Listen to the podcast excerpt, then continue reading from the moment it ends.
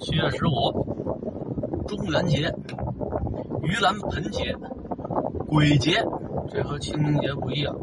这个节呢，不是给活人过的。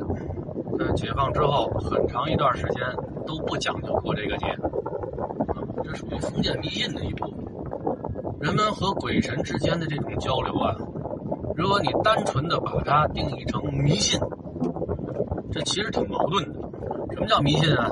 一般情况下就是指活人还认为人死之后啊还是有感知的，啊还是和你能够交流的，甚至说还是能帮你做点啥事儿的，甭管是鬼是神，凡是有这种想法的，那都叫迷信。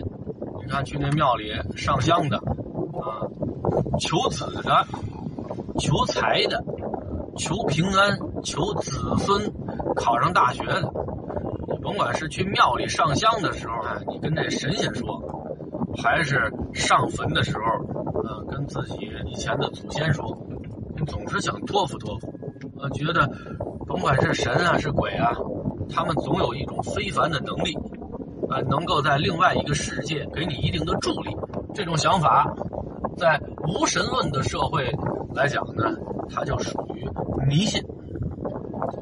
但是有好多习俗啊，你一概用迷信两个字儿去评价，太武断了。因为这种对于鬼神王者的这种思念寄托不好划分。你看咱们北京有文天祥祠，有于谦祠，甚至还有一个高大的纪念碑。你甭管是民间还是有什么重大的仪式，都要拿着。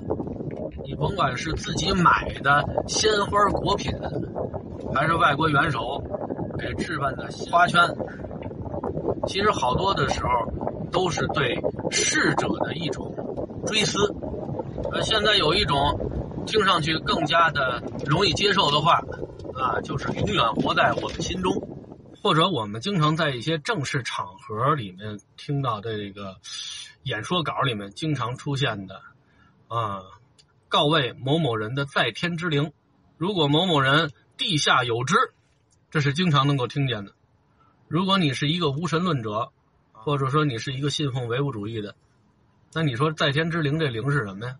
什么人在地下能知道啊？那修理下水道的，在地铁里头的，啊，那地下有知。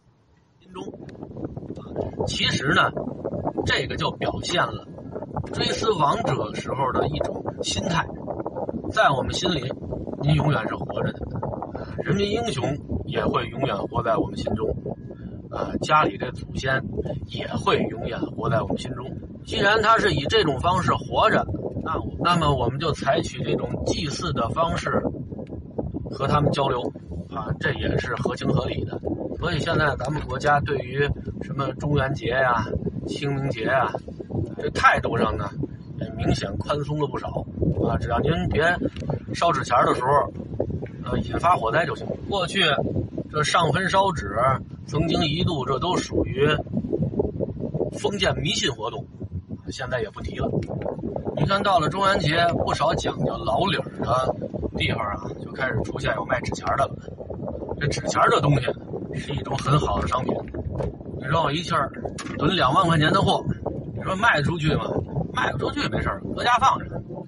这玩意儿不像蔬菜水果副食，放时间长了臭了啊，也不像这服装放时间长了，过了流行的那季了，没人买了。今年您卖这五千亿一张的这纸钱儿啊，剩下的明年还能接着卖。他甭管这款式怎么变，最终都是为了烧的，人买回家也不是为了存着的。咱们平时市场上。能比较集中时间看到卖纸钱的，一个是清明节、中元节，另外呢就是冬天送寒衣的时候。有的人家，呃，三十晚上或者初一早上也有烧这玩意儿的习俗，地方和地方不一样。像我们小时候啊，这东西查的严，一般室内的自由市场里头见不着，啊，没人敢卖。那时候抓封建迷信。抓的还挺紧的，最多，呃，这医院旁边或者居民比较集中的地方，有寿衣店，卖黑菇的，卖花圈的，卖寿衣的，灰盒的，这有。现在放开了，谁想卖都行。所以到了这时候，专门卖这个的小贩呢，就能发一笔小财。你看，有人急着发财吧，就有人急着上路。这纸钱呢，一般都是烧给那个去世一段时间的这些先人的祖先的先啊，不是神仙的仙。可是有的人呢，不知道怎么回事啊，非赶着中元节之前啊，提前到那边。等着去，啊，可能是这些年老给那边烧，觉得亏，见不着回头钱啊，也给我烧点吧，我也花花这几万亿一张的。按理说呢，不应该调侃这些人，可是呢，有时候真是让人生气。从七月七，呃，到七月十五之间这段时间，出了好几档子事儿，要么是观潮的，啊，要么去山里野游的。全死了，我这里面还指的不是放假期间去水库里面，啊游泳溺死的那些儿童，啊，咱就说那些不听劝的人。你要说死的这些都是孩子，他不懂事儿，咱还有情可原。可你看这几次事故里面死的大部分都是成年人，你们也不懂事儿吗？告诉你，马上大潮就该来了，赶快从岸边躲开。这点太危险，这老出事儿。甭管旁边的人怎么扯脖子劝，人家就在岸边啊，面朝江水，从容不迫啊，因为他还没掉下去呢啊，因为这潮头还没过来呢。一看呢，就是游客，可能是想在岸边这歇歇脚，歇脚的时候啊，还可以欣赏一下滔滔的江水啊。听说怎么着，这还有壮观的潮水。那正好歇脚的时候捎带手就看了，旁边有那警示牌，也不认为那是给自己看的，那都是倒了霉的、缺了德的人啊，该遭报应的人，嗯，才掉下去的。像我们这个经历过红色年代、文斗武斗，什么我没经过呀？我怕那个，我就在这坐着，你愿喊喊去，你要敢说动手啊，把我拉上去，我还得跟你急的。于是死了，让这潮水。一下就给拍下去了，拍下去就卷走了。还有在那海边的，涨潮的时候，就在最危险的地方玩，于是也让这个潮水给带走了。可能你说这些人他怎么就不听劝呢？他没个听劝。有的这些人吧，他不光在这儿不听劝，他在家也不听劝。像我妈那样的，上了岁数的，甭管是在单位。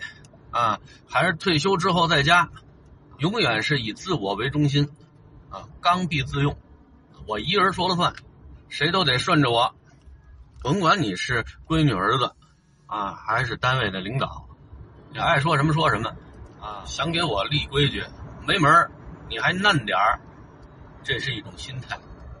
还有呢，还有呢，就是一种贪小的心理，占便宜。这么好的景色，我大老远来了，好不容易占据了这么一个有利的观赏美景的地方，你让我躲开？姥姥，你看看周围那帮人，他们所处的位置，谁比我好？我这看的真真的，所以这些人呢，他就死的凉凉的，啊，死的很痛快。可能咱们中国人经历过。几十年前的那个红色年代啊，一直到现在还坚信着人定胜天，老天爷不可怕，我的小宇宙很厉害的，自然力算什么呀？人都说好人不长寿，祸害活千年。平时我这么缺德啊，那且活着呢，这就是太自信了。还有昨天看的那个，在四川成都一个非正规的风景区，山间小溪潺潺。啊，各种各样的怪石，风景不错。不少家长带着孩子就跑大地方露营去。哪儿露营不好啊？他在小溪里头露营，可能他露营的时候呢，溪水很浅，到处都是大石头啊，所以没人觉得这有多危险。可是旁边就拉着红色的横幅呢，就告诉你这季节会有山洪突然出现的。同样，那个字是给别人看的，旁边的管理人员怎么喊也不往心里去。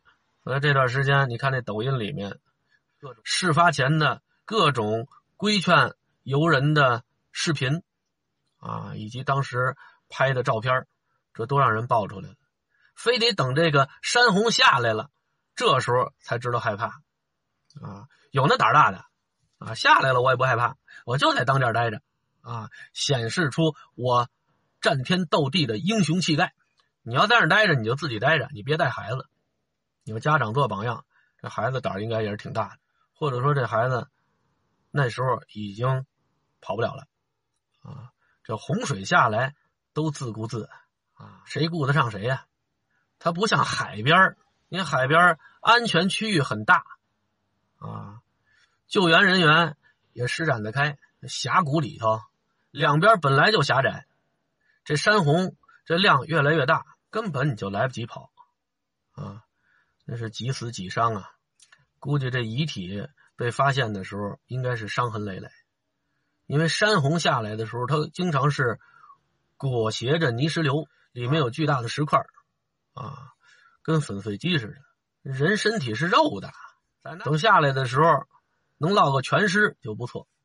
你但凡听人家劝，也不至于发生这种事情。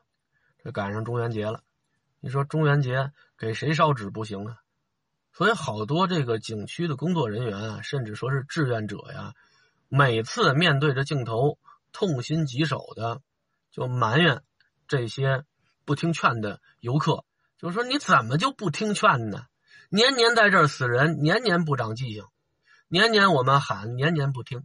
说咱们中国这人口确实数量很大，虽然说现在让印度赶超了，那咱们中国的人口基数还是很大的。但咱中国人口结构不行啊，岁数大的越来越多，而年轻的好多都不要孩子。你还别说不要孩子，连婚人家都懒得结啊。所以现在新生儿的出生率本来就低下，每年死于自杀的，死于意外的。那都是数以万计，这些孩子都养的半大不小了。你说嘎嘣让死在这事儿上，这家长不得哭死啊？这第一呢，怨家长你没看住啊，你平时你对孩子的管束不严，有的时候真是这孩子太熊了。你家长老师再怎么说，我不听，那真是天有好生之德，人有取死之道。老天爷再怎么眷顾你，架不住您每次都主动的投入死神的怀抱。那你说以后还会发生这种事儿吗？那你说以前没发生过吗？这不是现在又发生了吗？我相信死人的这家肯定会长记性。但是明年呢，家里没在这事儿上死过人的呢，他还不长记性。还甭说明年，就今年，这不还没到年底呢吗？雨季汛期还没过去呢，保不齐今年。在年底之前，这条小溪的上游、下游，或者是旁边其他地方的小溪，啊，山洪下来的时候，还会把一些在中间露营的人卷走的。